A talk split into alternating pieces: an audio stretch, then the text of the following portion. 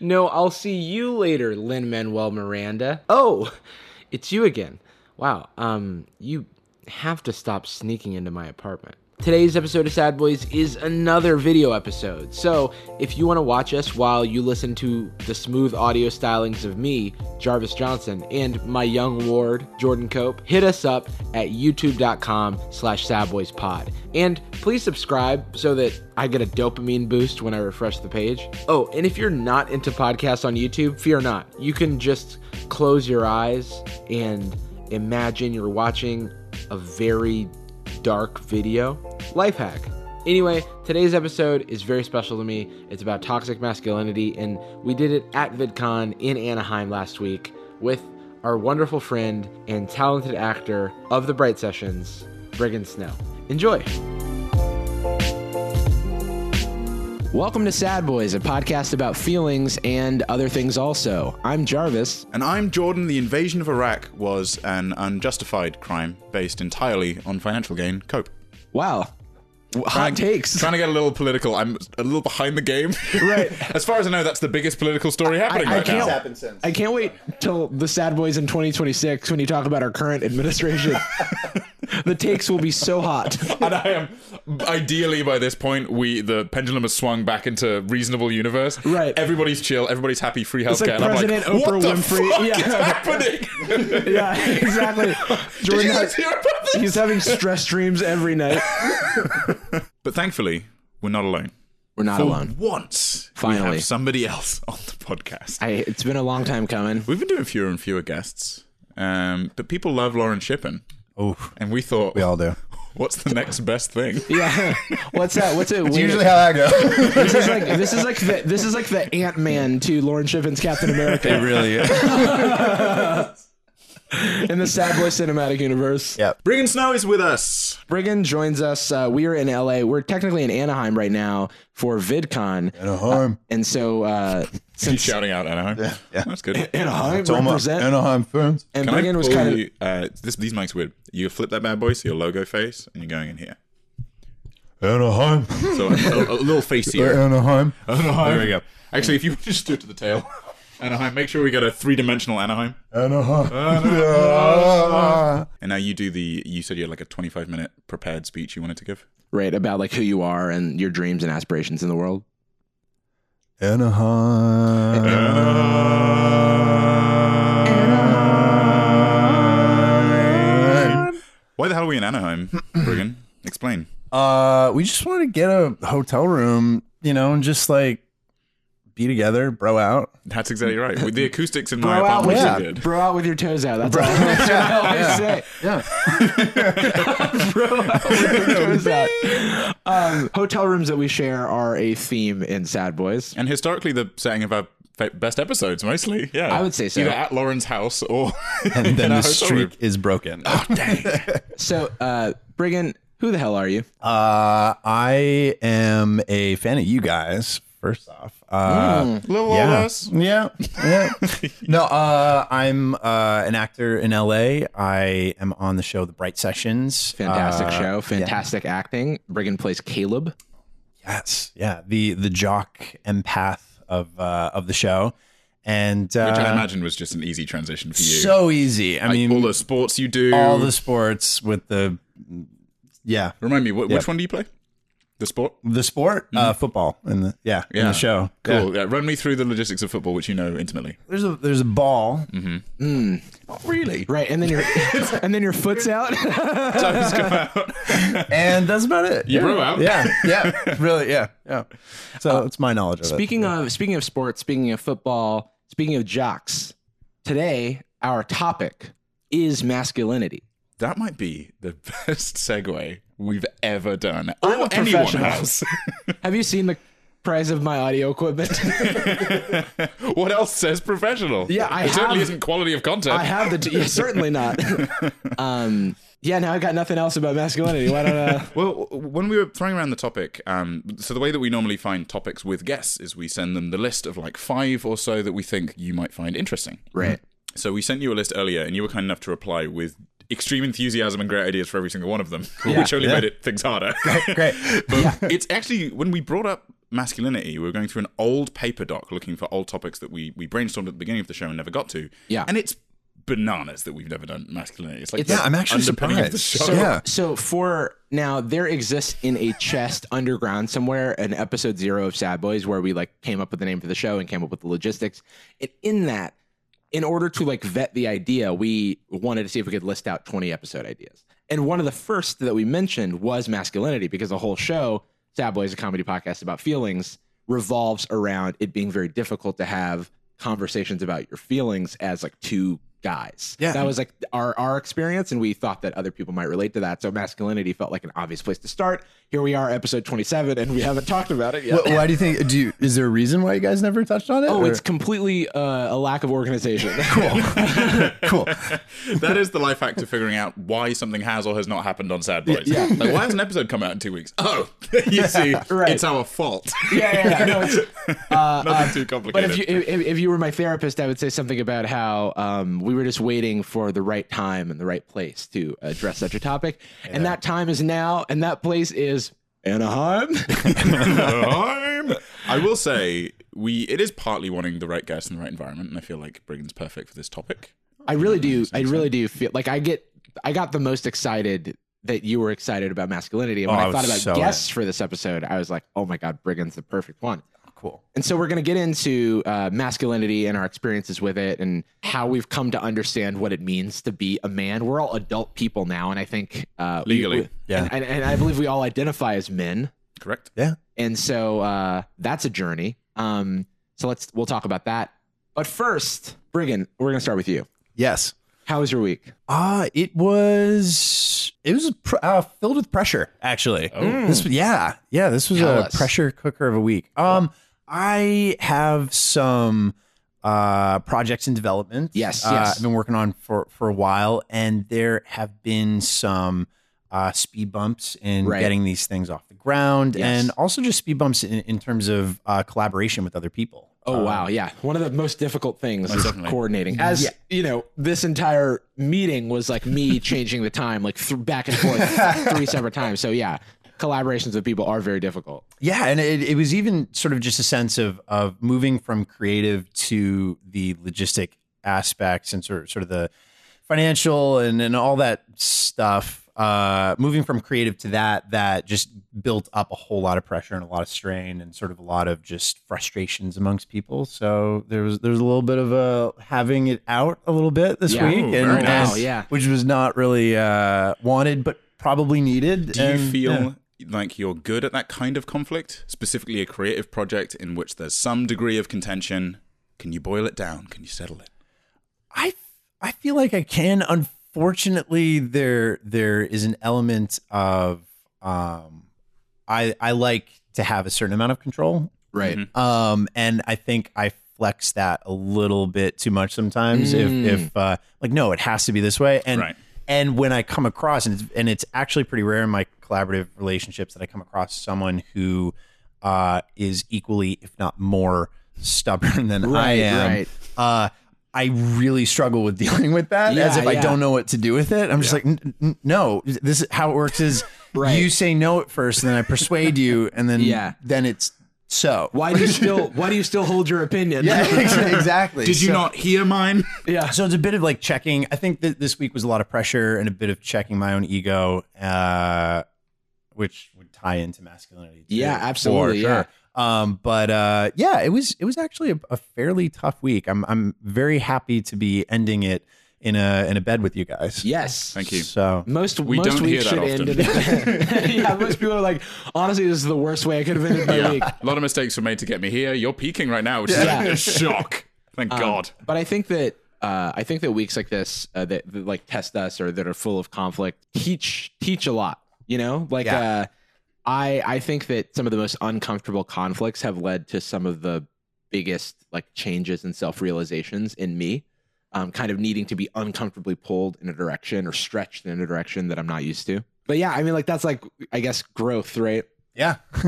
um, Do you think that's something that informed your decision to pursue something creative that is pretty autonomous? Like your channel, for the most part, while you welcome feedback and you welcome script reviews, it can exist with only you. A little bit, but you know, I, I really related to what Brigham was saying about like having the vision. Like even when I work with other people uh, or or people who are helping me out on something that I'm doing, I often have to remind myself that they are like taking time out of their day and yes. schedule to like be there for me, mm-hmm. because it's so easy for me to be. I'm a very I'm very hard on myself, and I'm very like uh it's it takes a lot for me to like let go of parts of my vision. And that is something that I is a natural part of the creative process that I am just I'm getting so many more reps in the creative process now that I'm getting better at dealing with things that fall below the or is, fall different than the vision. Is it tougher for you to sort of like, you know, uh, killing your darlings and everything? Yeah, is yeah, it yeah. tougher for you to do that when it is a solitary choice that you have made? Mm. Or is it harder when someone is telling you to kill it or persuade, trying to persuade you to kill it? So for me, I think uh, it's definitely harder when someone's persuading me because I need to like find my way there. Mm-hmm. You know, it's like if, yeah. if in the sitcom where um, I find out that that Jordan's girlfriend is cheating on him, mm-hmm. and I'm like telling him, but he doesn't want to believe me, and it's it's a strain on our relationship. You know, every like every Disney Channel show has had that episode. Yeah. And this is the. This is theoretically. This is like a weird time for me to tell you this, but it's this is huge news. I have a girlfriend. Yeah. Oh my god! I have such mixed feelings. Yeah.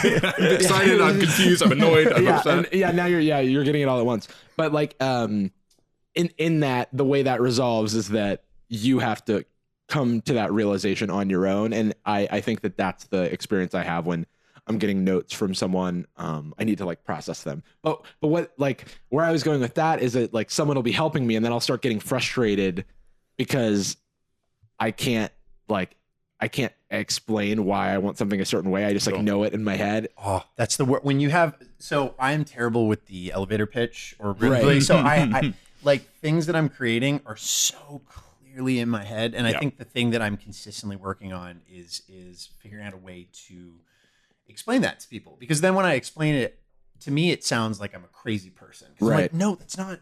If I could just like take the image and plop it into your head, yeah, then we'd be all set. Yeah, yeah, well, yeah. That's the problem. Um, is the the creative project that you own, the one that was ideated entirely in your little brain. Yeah, sorry, not an insult. it's, it's your I, very small brain. In, based on the interactions we've had, I'm just guessing. um, but when it when it, it's entirely your baby, you only think in nuance. You don't have broad right. scale. You don't say to yourself, I'm going to go and do Sad Boys, a comedy podcast about feelings. When somebody asks me what Sad Boys is, before I remember that log line, the first thing I go is like, well, it, so we'll do an in, an intro. And yeah, we'll yeah, we'll, yeah. Do, we'll talk about the week, but that's mainly like just to like warm up. Pen pals. And, do you know pen pals? Um, so one thing that, uh, that that really makes me, that really reminds me of is a conversation that we've had recently, Jordan. And one, one thing that I'm just starting to internalize myself, which is, as someone who gets caught up in the minutia, mm-hmm. it is really hard for me to remember that. I lost my point. Hold on. Who's caught up in the minutia? It is. I was caught up in the minutia for a second. Sorry.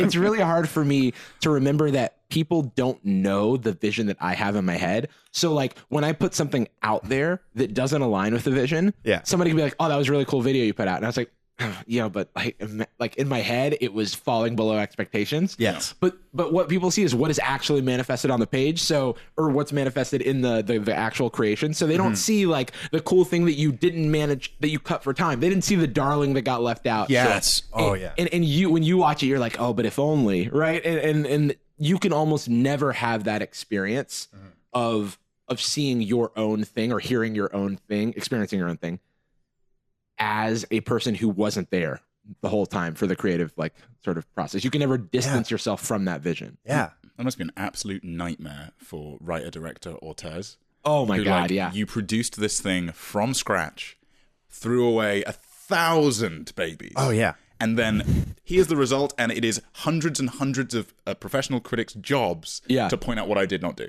Yeah. Oh my god! It's like, yeah. I know I want it, but you don't. Mm, you, they tie. You just want to point at the pile of babies that yeah. are yeah, on the floor, yeah. you, which historically is never a great argument. No, right. um, and that's like when you. Uh, I, I'm I'm glad that I'm experiencing this now, and I want to get to a point where I'm like really comfortable with that. I think of it much in the way that I like think of goals. It's like you you can have goals, but you can never. You, you, it probably shouldn't be like a high resolution, very specific goal, because you can't just host that show you want to host. Maybe that show goes away, or you yeah. can't, you know what I mean. And uh, getting that now, like distancing myself from the vision, still having the vision, but being comfortable if things like don't align, being comfortable sort of in the gray area of like. Well, it's funny. I think it it it works for most things where I I try and practice, and it's not easy, uh, but not having a tight grip on things, being open to yeah. the sort of like free jazz that comes out yeah. of creating, and right, knowing right, right. that. It's never going to be, even like life plans, like yeah. nothing is ever going to be exactly the way that you want it to be. Like when, when I moved out to, when I was the, the starry-eyed young dude coming from Maine to, to move out to L A, I remember. So like the, last night? Or, exactly. Yeah. yeah okay, yeah. cool. Uh, As we were walking in, Brigham was just amazed to see a building this tall. He came off a bus with like a hat box. Yeah. Like, um, you were mugged eight times before we yeah. arrived at the hotel. Man. A hat box? The year was nineteen twenty. Exactly.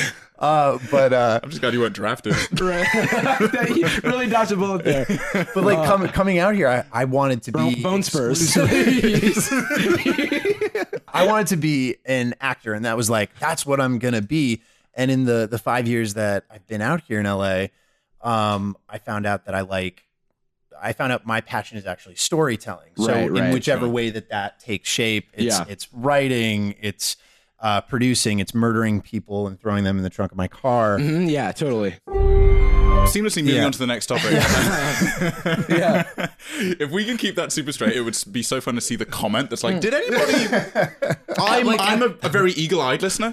At seventeen twenty, I'm pretty sure he's admitted to murder. Speaking of that free jazz, like, the um th there's an improv like principle that I think of, which is like you're not supposed to write an improv, and writing is what it's called when you're building the idea for how things should go in your head. Mm-hmm. Because what happens when you do that is you build this vision that cannot possibly be realized on stage. Because yeah. I go, I walk out with Jordan and I'm like, hey bro, and I'm like, he's he's my brother uh now, and we've got this mm-hmm. long storied history. And, and he's like, what do you mean, brother? We're on the moon and I'm a dog. And, and now we've, now we've both created these clashing visions yeah. and uh, uh, and it's already a bad scene. Whereas yeah. like in the I don't know about that, actually. I'm super interested in this. This is yeah. the exception that proves boy. the rule. Unfortunately, yeah, yeah, sorry, we did just come up with a sick yeah. idea. Yeah. Keith Peel, watch out. But um, in, in those situations, like, It's a it's a clash of visions. But if instead someone just puts one thing out into the world and the other person listens and reacts to that and kind of lets it flow freely, then you get a much more a much more co uh, cohesive, a much more comprehensible and uh, good good thing usually, because people yeah feel like they're being being heard and yeah. This yeah. is actually a super interesting time to be talking about this, because myself and Brigham just recorded something quite recently. Haven't really publicized what it is yet. It's coming in the near future, but I'm very excited about it. And it's improv heavy, I yes. think it's fair to say. Yes. Um, actually, screw it. I'm just going to say exactly what it is. All right. I know the show's going to be good. Uh, Scoop Troop, get out your pens. I just cut back to that serious face. um, we are launching a Dungeons and Dragons podcast in the very near future. Uh, I just edited down the first couple of episodes. And the interesting thing about this, and, and why when you bring up writing, I have such an internal conflict, is because obviously, as the D M, Brigham is one of the, uh, the three P Cs, player characters. You're the direct message of I'm the... the direct message. I yeah. slide into the world of Tarithia. Yeah, that makes sense. Um, so I, I slide into the world of Tarithia, and I write out these scenarios, these universes, this, the, these encounters is my main focus. Like, right. what combat could happen here? What trade may take place here? What argument may take place here? And right. the problem is, is that it is impossible to write those scenarios without also uh, internally or externally writing a solution. Right. I, yeah. The paper doc that I use is like it's like, like twenty-five thousand words. Yeah. And there's a bunch of bullet points under every encounter that says potential resolutions. Yeah. Mm-hmm. Brigham figures out the puzzle and listens to the message. Yeah. Uh, Lauren activates her uh, latent magical power and discovers that this was the mother the whole time. Right. Whereas what can actually happen, which did happen in our play, mm-hmm. was that in, in the latest episode we all go to. We we all we fucked the podcast. We went and got drunk at the tavern. No, we, we, we all went to a tavern in game, and I had written out a dozen potential scenarios. Two of them took place, and we recorded for an hour and a half. Yeah, and that was that's half the magic. That's why I'm not writing a narrative show. That's why it's a D and D podcast. Right. But it, I I struggle with it in some cases. I'm so happy with where we ended up, but every now and then I would have to fight away this urge to go and um. You suddenly look closely at a brick that's uh, put, pointing out further right. in the wall than the other ones are. Wait, was there a brick? Well, Oh, was it a brick tavern? Yeah, sorry. It was I, just a brick. Oh, cool. I, I think it's it's really fun when uh when D Ms do that, because you know they're leading you to something, and then it's the job of the players to go, yeah, fuck bricks. Let's just go back to the tavern. Yeah. And then you're just like, because because it really is, you you have to you have to play with that, and you have to like keep it keep everyone on their toes. Yeah, because I think you were good about, because when I said that, I, I told a friend that I was doing this, and the first question he asked was, uh, is the D M, is, does he lead you, or does he just let it happen? And I was like, I, I think he just let us I, go wherever we wanted to go, which was really cool. I think it went really, really well. And one of the reasons is, is that because it's a show starring exclusively creators mm-hmm. and people that enjoy writing, people that enjoy producing, I believe all of whom I either produce or have produced podcasts in the past, yeah. there's a narrative instinct. Like yes. everybody on the show thinks to themselves, well, if I do this, would I put that in a scene? Right. Yeah. Just, I, I, you know, I present like, uh, a surly man walks up behind you and pushes you on the shoulder. And then Lauren just goes, I leave. Yeah. It's like, well, no, that's not going to happen. Lauren is going to invite conflict. She's going to invite what yeah. would sound the most interesting. And um, I've definitely... during the writing period, which was about two weeks, I, I definitely reconciled with the idea of, well, do I just tell them what to do and make them feel like it was their own choice, or do I let them make their yeah, own choice? I had a question about, uh, so in, in that sort of creative process, because I know uh, Lauren on, on The Bright Sessions, uh, the actors, like we, we've brought stuff to her attention of like, oh, we'd love to do this, or what yeah. about this idea? Right. And before we recorded, it was like that week, I was so terrified because I'd never played D and D before, and I wanted to like get my character down, and I sent you like all these sort of like ideas on where I'm from and who this character is. And so when you have created a world and you have an idea for a thing, and you you invited all of us to, to sort of have a say in it, but there is I sort of you like, actually do it. Yeah, well, I'm just trying to be so, polite. So yeah. so the question is is like, when a person sort of plays in your sandbox, yeah.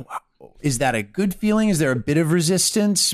Uh, how does that sort of shake out for you? I think in our case, it was nothing but positivity, but that's because what you suggested was good. Okay, cool. Right, right, right. There is yeah. absolutely a world yeah. where you suggest, okay, I want my character... Okay, he's got to have gills. Anyway, he's got to have gills. That's, that's established. Happen. But they're not gills. They're just a bunch of guys named Gills. Oh, yeah, right. I have an entourage of he gills. He several gills, which he does use to breathe. Yeah. They carry a series of oxygen tanks. They take tanks. a breath, go to his mouth, and... yeah, yeah. Right. It's true. Roll for advantage. Yeah. And to bounce the question over to Jarvis and Brigham. Jarvis, you've shared a lot of scripts with me in the past, mm. and I know, Brigham, you've had some creative conflicts this week. I assume... around this area, sharing right. one thing with yeah, another person, yeah. them disagreeing or fighting back. Does it ever deter you from wanting to do that in the future, or do the prawns the prawns do the pros greatly outweigh the, the cons? And how are the, the prawns? the, the, the prawns are uh, lacking in gills, which I which is always a pain. Yeah, so I should I, mention you always share your scripts with the aliens from District Nine. Oh, I, I was gonna say I always share them with a shrimp cocktail. um. No, I. Uh, it doesn't really discourage me. Um, really, getting other. I think I'm a big believer in like, like my vision and stuff. Like, doesn't really matter. What matters is like how the whole process of like having a vision, creating something, putting it out into the world, and then having the world react to that. Yeah. Like that's the whole process, and having other folks like weigh in on things at earlier earlier stages is. Just a way to direct to sort of get some early feedback on that that cycle. So, um, for example, if I have like a really offensive joke or something that's like, oh, this is going to offend a lot of people, it's really good to hear that, like, have a canary in the coal mine, sure, rather than to like lay it out for everyone and then you own a coal mine, right? I own I own a coal mine. It's where I keep all of my prawns. That's a very weird setup. They actually aren't great at warning me about danger. Yeah, canary might have been the way to go. Yeah, and mm, somewhere with water would have been good for this. Actually, they're great at not telling me that there's danger as soon as I put them down. Yeah. Yeah, they die. So, so what I'm saying is sending uh, my scripts to friends is a lot like putting prawns in a coal mine. Yeah. Okay. They really just immediately die, and then I never put out anything. Cool. Yeah. Um, but no, just generally, uh, what I was saying seriously is just that, yeah, it's it's just a way to get early indicators of how a wider audience might react, which is important because oftentimes the reason I'm creating art is for an audience or to communicate with an audience or to share. I'm well, with you on that for sure. Yeah. yeah. I'm going to hear a seamless segue. Yeah. Yeah. No, just kidding. Little joke. Um, my seamless segue is... Well, conflict. You can. Our, this podcast is Sponsored by Seamless. Seamless dot com, a website where you can order food. Please, please. Oh my God. That's a seamless happy. segue. Okay, All segues. Or please, segues. Yeah. Um, my seamless segue is conflict is a thing I often associate with masculinity. Yes. Wow. Kind of a validating point. And it yeah. does kind of bring us back to Brigham's uh, week yes. as well. Brigham. Yeah. Do you think you deal with conflict well? And is it something that you associate with masculinity? Uh, I... I think I deal, oh, ooh, I don't like this actually. I deal with conflict well, I think, in terms of the, the purposes of protecting myself and mm. and my argument. I feel like I um, am not an entirely fair person to get in conflict with. I think I, something just came up recently where I, and this has been throughout my life, that I tend to become a little bit more verbose and articulate a little bit more. It's it's as you know when people online, when they have an argument, it's almost like they have a thesaurus oh, on the other tab. Yeah, it's just they just want it to be the most flowery stuff. Right, right. I sort of ever since I was uh, like a kid would would just try and be very clear, and it comes across as condescending. Mm-hmm. I will say I do uh, equate conflict to masculinity. But I'm super aware of it because of my own relationship with uh, masculinity. So I think in sort of how I approach conflict, even through that condescension, which I'm, I am super embarrassed about, right, is right, right.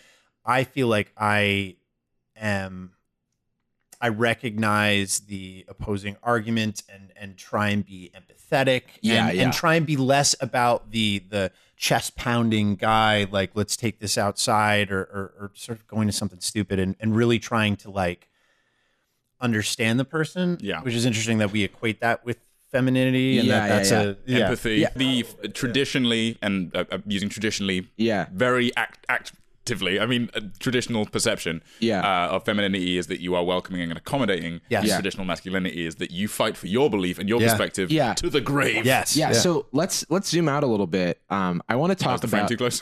Yeah. Let's zoom out the camera a little bit. Thanks for listening to Sad Boys. Uh, um, this was the best joke in the show, so we're just going to stop doing it. Anyway, forever. Let's go back to that Seamless segue. Seamless dot com, where you can order food. Um, Seamless dot com slash sad boys. They no relation.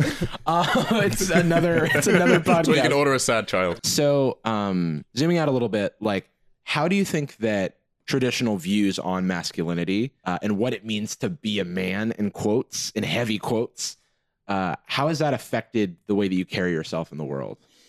And I guess uh, maybe I'm curious about Jordan, and then I guess we can go down. Yeah. So, for the longest time, I self-identified as a non-competitive person. And there were two reasons for this. One, I grew up uh, as the only child of a wonderful mother, Joy Cope, shouted out every single episode. Absolutely. It's the closest thing we have to AdRev. yeah. Every time I say my mum's name, she sends me a nice message. Joy Cope dot com slash sad boys. She's a sponsor of this episode. Uh, yeah, shout out to Joy Cope. Um, check out her Seamless page. um, but yeah, uh, she and she raised me to at least attempt to always find an amicable solution. Not by any means to say that I'm good at it or was at the time, but I always drifted away from competition because it felt like the exact opposite of that. It felt like me saying, no, I believe this thing and I'm this way and it, it, you can't be that way because I wish to be this way. And that was, I guess, a traditionally not particularly feminine way of acting. And right. I wanted to identify more with, with femininity. I took pride in self-identifying as a effeminate person. I had yeah, no problem yeah, yeah. with that.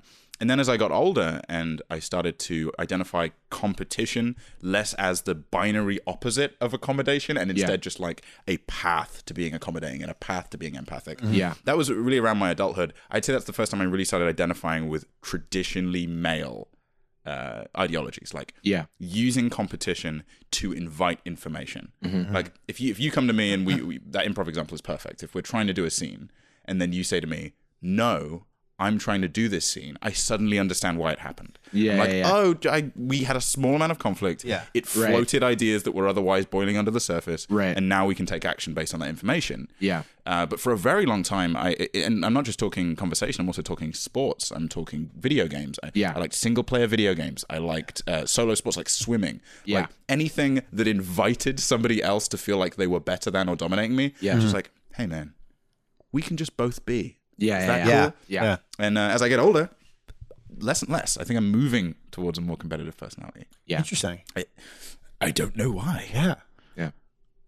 How about you, Brigham? I, I think it, it's it's interesting for me because uh, as as a gay man, th- there's sort of stereotypes and things thinking that. So right. there, there's there's a femininity yeah. to that. So then you would assume that that sort of the accommodating aspects of femininity are then intrinsic to a gay person. Right, so right. I consistently ask myself, I'm like, if I was straight, would I be as empathetic as I am right now? Right, or right. As, as so that that aside, I think my relationship with masculinity has been so much of my life. Actually, interesting. Beginning of my life in absolute overcompensation and embracing of it. Ah. Interesting. To fool everyone, to try and right. fool everyone. Uh, specifically as a reaction jock. to your sexuality. Exactly. And then post coming out has been, my relationship to masculinity has been in almost, I'd say, direct opposition to those, to those okay. traits. Ah. So, so getting to a place where I'm no longer trying to pretend to sort of play the man game and right. sort of pass amongst my, my, my school friends or anything. I'm now living in a place where it's like, no, I mean, it, I, I want to understand people. I don't want people to feel shitty. Yeah, and yeah, I, I yeah. also don't, I don't take any pleasure in, in inviting conflict and then pushing someone down sure. with right, it, right, right, it, it right. that that which I and see. some do yeah we should say sure, it, sure, absolutely yeah. a, a moment of, of elation and power is when you are the yeah. better man. It's, it's yeah. so interesting because I remember in college I'd be like at a at a party, like at one of those crummy basement parties, right? And, totally. And solo cups and all. Yeah, exactly. And I remember one specific instance where uh, I was hanging with some friends and talking, and then a fight broke out Mm. in the far corner of this basement. Mm-hmm. Um, and my reaction to it was, yo, we should probably get out of here. Yeah, I don't yeah, want yeah. this. And a friend that I was with, who I would say is pretty stereotypically masculine, right, almost to right. a point of where it was just sort of comical. Yeah, yeah, yeah. He, without trying to understand the circumstances, ran and jumped into the fray. And it was the perfect example of like sort of the two differences where I was like, no, right, I, right. I don't know why we're seeking out conflict. I hate oh how much I love that. You're just yeah. jumping I hate into how it. Fucking sick yeah. I think that yeah. is. I'm just like, he lit a cigar, swallowed it whole, did a backflip and landed on them with both biceps. Yeah, w- w- one hand uh, holding an old-fashioned. The other hand spraying himself with Old Spice. While well, objectifying a woman on the way down. On Twitter with his butt. Yeah. But so much of it seems like, uh, the, what's the term, like performative oh, masculinity, absolutely. Where it's just like, it's this fear of coming across as weak because yeah. mm-hmm. how fucked up is it that femininity is is seen as weak in society and masculinity is yeah, seen as strength. Yeah. Well, the, so, the, I, the danger zone, and I'd be curious on your perspective on this because it's something that I've thought about, but as a perspective of a, a straight man, yeah. I feel unqualified to to contextualize, right? But something that I constantly wrestle with is the fact that masculinity, and my I instinctually believe this, it's so frustrating. I know it's not right. Yeah. But masculinity is seen as true neutral. All things should gravitate around masculine. Masculinity is just being rational and keeping things together well, and fighting for what's yours. I and think, then yeah. that's why we have things like, oh, that is a gay sounding voice. Well, that's yeah. the patriarchy, that a, I feel. Like one hundred percent. Yeah, it's the yeah. power structures assigning the norm. But it's it's very yeah. bizarre. I mean, I, I it, when I was younger, I did wrestle with the idea of like, hmm, why do like some gay people just sound like girls? And it's right. because we, we aren't designed to sound like this only. Yeah, yeah, yeah. Regular. We're performing. That's not what well, normal is. Here's a, so here's an interesting thing too. So you you have your whole life. I'm I'm I'm I'm projecting on you now. You've identified as straight. Correct. So the way that you walk, the gait of your walk, oh, yeah. the the way that you talk, the way that you stand and present yourself. Um. That is, you know, when we're kids, we're moving around and yeah. we're not we're not we're aware jello. Of these things. Yeah. As you get older, you put on, because of these sort of societal pressures or constructs, yeah, yeah, you yeah. put it on.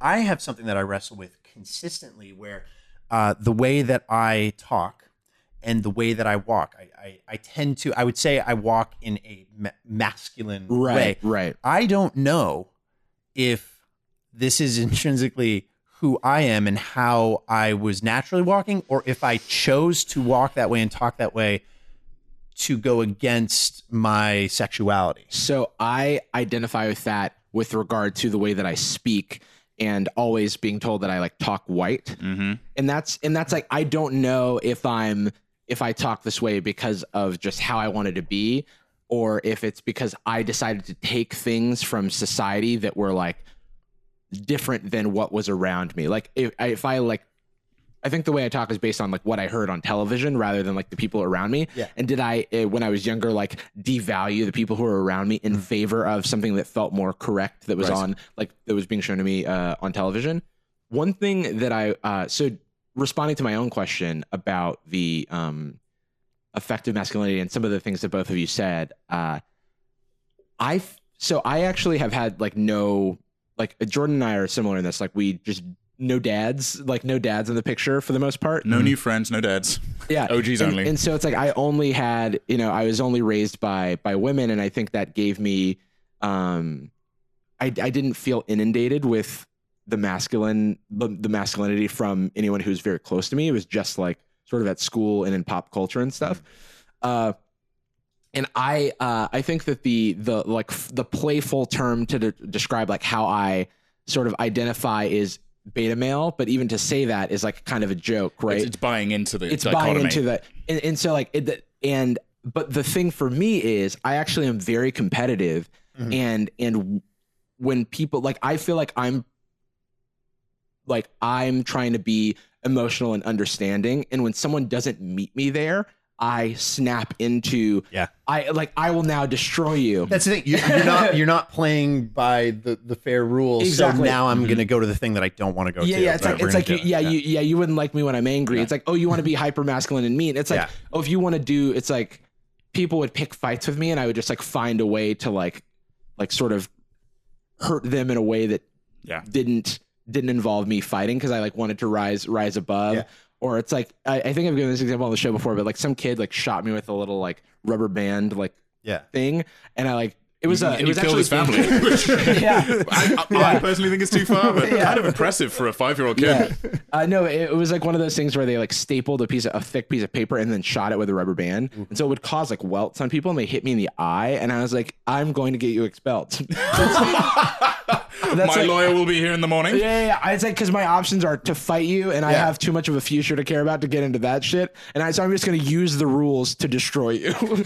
and that's, and then it's like, but I, I just want to be the happy-go-lucky guy. And it's like, if we could just be normal, if we could just, and it, you know what I mean? Yeah, he frames the kid's dad for money laundering. like, it's just, like, I had the tools for this, and I didn't want to use force lightning. Yeah, but you made that's me do that's this. Exactly what it feels like. It's like I yeah. really wish I didn't have to do this, but yeah. you've given me no choice. You should have just assumed so, I could. So then, going off of that, because that's interesting, because I, I so often uh, have to check myself. Uh, with ego and pride, where I see conflict and I see myself trying to be the understanding, more empathetic right, right. person. And then what that does is I end up judging that person and feeling better than that person. Right, right. So right. there's an element of like, do you, do you deal with that when you go through it? Like, do you, do you, do you have to sort of check yourself and be like, oh, I'm, I'm being a little yeah, arrogant here. I, I, I think so. I think so. I think what I have, I have instilled in me, like, like the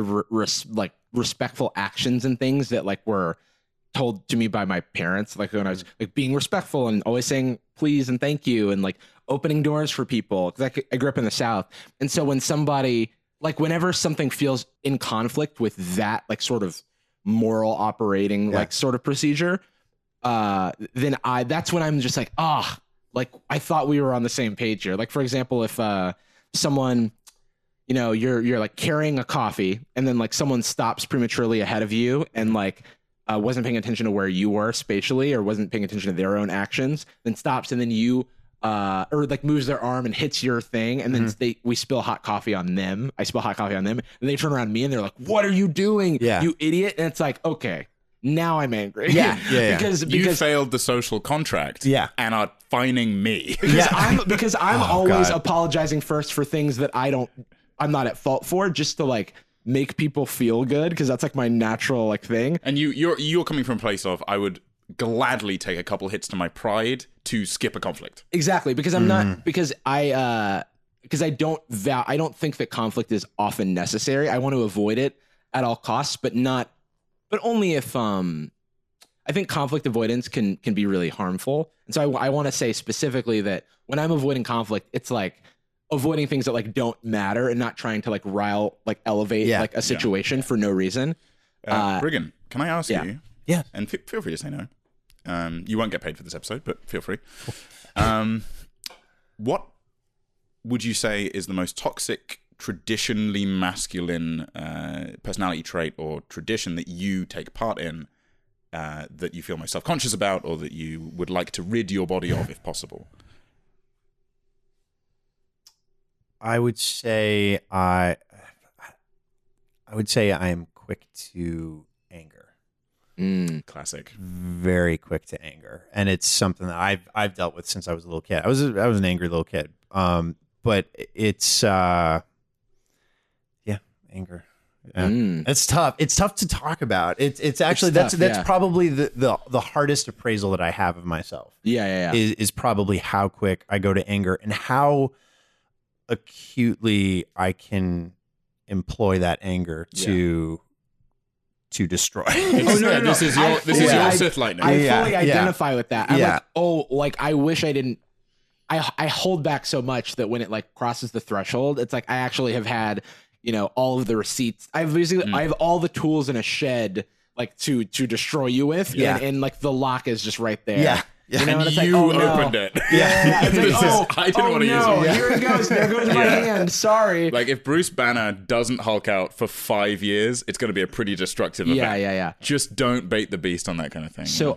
I have a question that's kind of a maybe a question we can wrap up on, because I think that one thing that always confused me is how early some of these like behaviors that force us into like the uh I guess the gender roles and like the the the, ma the masculinity versus like femininity like things, it like all seems to come about when you're a kid. Mm-hmm. And I remember, because I didn't want to play the game of like being hyper masculine, and if people wanted to fight, I didn't want to fight. Like we talked about this before, it would be like, hey, someone said they wanted to fight you, and I was like, what? Like I I have no bones to pick with anybody. And, Dude, and what's, what's your source on this?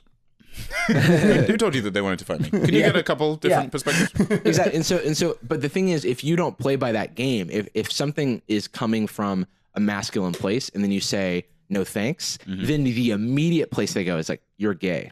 Yeah, yeah it's you're not you're not playing within the masculine contract yeah, that everyone's yeah, yeah. playing, so thereby you are less than. And and, yeah, and, and yeah. I want to and, and like yeah, what I want to understand is like wh where do you think that comes from? From children who like have no context whatsoever on these things. Like why? Like I don't know. How do we get to a place where like being gay is an insult? Uh, like because that's something I never sure. understood. Um, and and or or even that like people so much want to other someone else. So like like why like how did everyone get into the group think of like masculinity? Is that like a evolutionary thing? Is that like yeah, I don't know. I mean, it's classically it's parents, right?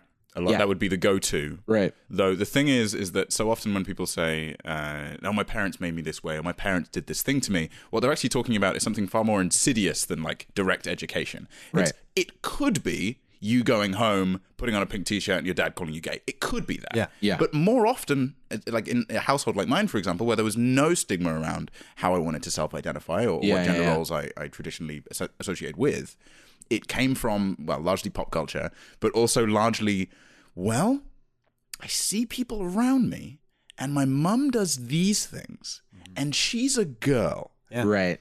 And I, somebody told me at some point that I should be... Uh, another big factor of it, let me know if either of you relate to this at all. The number one thing a kid wants is an affect, right? They want mm. a thing to self-identify by. Yeah, right, like, right. I'm the kid with lots of allergies. And it's like, that's not cool. That was when, you, yeah. When, you, yeah, when you say that in like in, in, in elementary school, yeah. it's almost like, oh, you're defined. Great. Yeah. You are now a little bit closer I, to I an adult. I was called snot nose. yeah. That was my that was my nickname. You are again, I'm afraid. yeah. Not news. That was me. Oh. But like, yeah, self-identifying is basically what a child exists to do. Yeah. It, it walks yeah. around and it goes, okay, my voice sounds like this. I walk like this. I stand like this. I eat these things. I don't eat these things. And the second somebody is able to say, you know, who starts, who knows who starts it, but there's that one first domino kid whose dad happened to call him gay one time, and then he comes in and goes like, you walk like a girl. And then that kid goes, no way, you talk like a girl. And then it just starts spreading. Yeah, yeah, yeah. this. Yeah.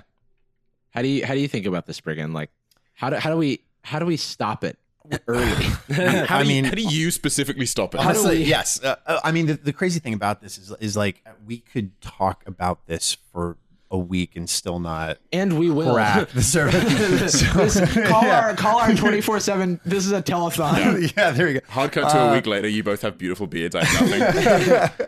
I have like um, slightly longer hair. Yeah, this is yeah. This topic is very. It could go on forever. It's so I mean, I think what it comes down to is okay. If we're talking about things that that kids need to sort of be their identifier, uh, I think so much of why we have kids, frustrated young men who are doing the most grotesque and, and evil things right uh, imaginable is is because there there is either a lack there of of grace and acceptance for for these boys to just be who they are or what they are, right um and a, a force of of the his I'd say their peers, mm. their family, and even right down to uh pop culture in terms of I mean I remember watching Nickelodeon growing up, and they were very clearly like girls commercials, and it was right. like Easy Bake, and it was very gentle and beautiful yeah. music, and the guys were like crossfire and like all this sort of like insane yes. stuff. Permanently yeah. injure your yeah. sister. Yeah. So it, it all comes from a very sort of like men are intense, women oh are gentle,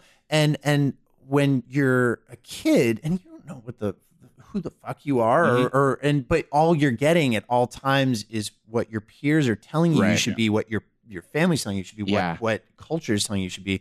Um, I think what we really, really need to do, and I, I think it's a generational thing, it's going to take a very long yeah, time, yeah. but first off, when it comes to, to pop culture, we, we need to be, we need to be showing more empathetic boys, empathetic yeah, yeah. men in, in, uh, in the content that, that we're, we're showing our, right. our young men. And the benefits therein. I yes. A really common under...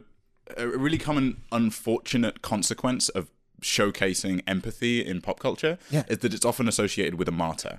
Yes. Like, I was fearless enough to embrace the feminine. And yeah, it's yeah, so yeah. interesting too, where, where it's, I think, I think we need to be allowing them to embrace the feminine while also not vilifying the positive masculine aspects yeah, yeah, yeah. of, of, I, you know, there, there's, there's masculine elements of, of protection, yeah. uh, of caring for others. Right. Um, that isn't that isn't exclusive to the male gender. It's female yeah, yeah, too. Yeah. I think we all have, you know, it's it's it's a spectrum of, yeah, of that. Yeah. I, I think we should absolutely vilify the toxic aspects of yeah. masculinity, which is what we've been talking about. Exactly. Yeah. Uh, and we should prop up the good stuff and showing how it is no different from the positive parts of femininity. It's yeah. just how, what makes us who we are. I yeah. I think about like.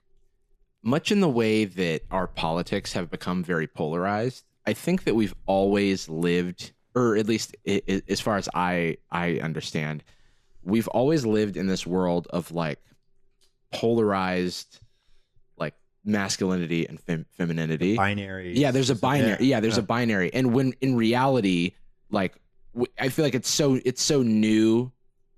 Uh, not like it's not it's not new historically, but it's like new as a society today. For us to be talking about like the spectrum uh, of this, and and I think that what we what we might be experiencing now is just like the effects, the downstream effects of hyperpolarization of the masculine and the feminine, like yeah. the blue is boys and the pink is girls, like that that kind of stuff. When like I've I've seen that happen in a couple of like really interesting ways um, that I won't go deeply into, but one example is like uh, with personal computers, like one big contributor to men being really uh, like overrepresented in computer-based fields is because when personal computers were like becoming uh, a consumer like product, they uh, had to be they had to be put in stores like Sears and shit. Uh, or, or, or even, even simpler. Let's say the Nintendo. They had to make a choice. Like video games aren't for boys. They, uh, we had toy aisles that were separated by yeah. boys and girls, yeah. and someone had to make a decision. You have to put the yeah. puzzle piece to, somewhere. To put it somewhere, yeah. and then that can be exacerbated into. Absolutely, it, it, it just is a, a vicious cycle that like continues to promote. And then uh, it makes you afraid. I mean, the fact that we have like shampoos that have to be slate gray because a guy's afraid to buy a bottle that might be like pale, like lavender or, or pink. It's Doctor Pepper ten, where the ad literally goes, "It's not for women." Yeah. The fuck is that about? The Yorkie chocolate bar, it only in the last five years in the U K has disassociated itself from "It's not for girls" with a picture of a uh, female cartoon figure X'd out. Wow. Yeah. Wow. Tastes great, unfortunately. So, it's a really yeah. good bar. I, I we've covered a lot here. Like we said, um, we fixed it. Yeah. yeah. I mean, T B H. Uh, the but like this is a very deep topic, and I think it's really important to understand how we got here, uh, both both in our like in our own individual lives and like as a society. Um, and we should also emphasize that despite the fact that it is overwhelmingly toxic, mm-hmm. it's not inherently bad to self-identify with masculine no, traits. I, I am so proud to be a man. Yeah, I am. I am so proud to be a man, and, and that doesn't. You're mean, swift as a coursing river, exactly, with all the force of a great, great typhoon. typhoon. I would say getting in touch with you was difficult because of your moon-like. Absolutely. No, I think I think it, it's it's. I am. I'm. Pr- are you proud to be a man? I, I, I think so. I, I identify as a man, and I'm not like ashamed to identify as a man, but I often feel like I need to. I, I don't need to stand up for men. Is kind of what I'm saying. Yeah, but. What I, I do want to be is like an example of the, the power of having characteristics that are traditionally feminine. Just like saying you don't have to be like one hundred percent masculine features, all or nothing, yeah. in order to be uh just be a human. Uh, be a human. Yeah, yeah, yeah. yeah. Just just be a person. Yeah. Hey, hey, be a man if you want to, or don't. Doesn't really fucking matter. Yeah, to be honest. Yeah. We do have fun. Just don't be shitty. just yeah. don't, don't be universally. Shitty. yeah. If you don't, yeah. If you take yeah. anything away from this episode, just don't be shitty. Yeah. Or um, if you do, do it well.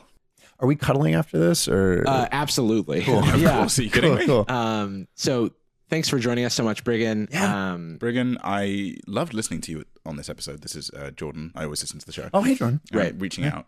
Um. ring, ring. Hey. Uh. What's up? Hey, loved you on the show. Um, wondering how I can get even more Brigham Snow in my life, preferably, I don't know, online. No, I'm a dog on a moon. Oh, well, uh, wait, oh, wow. no, because I was going to be the dog on the moon. Oh, okay, okay, sorry. You, you ruined uh, the sketch. Sorry, sorry. Uh, no, the, uh, you can find me uh, at Brigham on Instagram and at Brigham Snow on Twitter, and you can find me on The Bright Sessions, yeah, uh, which is a really cool podcast that I'm proud of. Yes, you got, indeed. You got Brigham on Insta? Yeah, I got Brigham on Insta. Cool, man. Just like, what's my medium going to be? Uh, we got Jarvis on Twitter, Brigham on Insta. I'm really going to take on the kick market pretty soon. Yeah. Excited about that. Yeah, you're, you're Jordan. Signed up for Vero. Yeah, you're Jordan on Vero. Uh, and on, uh, uh, what was that one other dead social network? Hello or something? I don't know. Jordan? Yo. Where... Uh, I'm just going to do the socials now. If you want to talk to the Sad Boys, uh, if you, I, like, we ain't got time for this. Uh, Sad Boys Pod... Uh, on all the places, and our email is sadboyspod at gmail dot com. Website is sadboys dot com. Hit us up, send us a pen pal. Uh, we'll read those on our next no guest episode. Mm-hmm. I want extra pen pals for this episode, by the way, because I feel like there are a lot of follow up questions and points on this topic, and I want to hear them. Yeah. Thanks again, Brigham, for joining us. And we always end every episode of Sad Boys with a particular phrase. And we're currently working through um, a series of different musical genres. Yes. In which we sing the particular phrase. Okay. You're yeah. familiar with this phrase, correct? Huh. It's uh, we love you and we're sorry. And we're sorry. We love you and we're sorry. Boom! Oh, it's fantastic. Thanks so much, Brigham. Oh, it's so great. It was so much fun. You got that.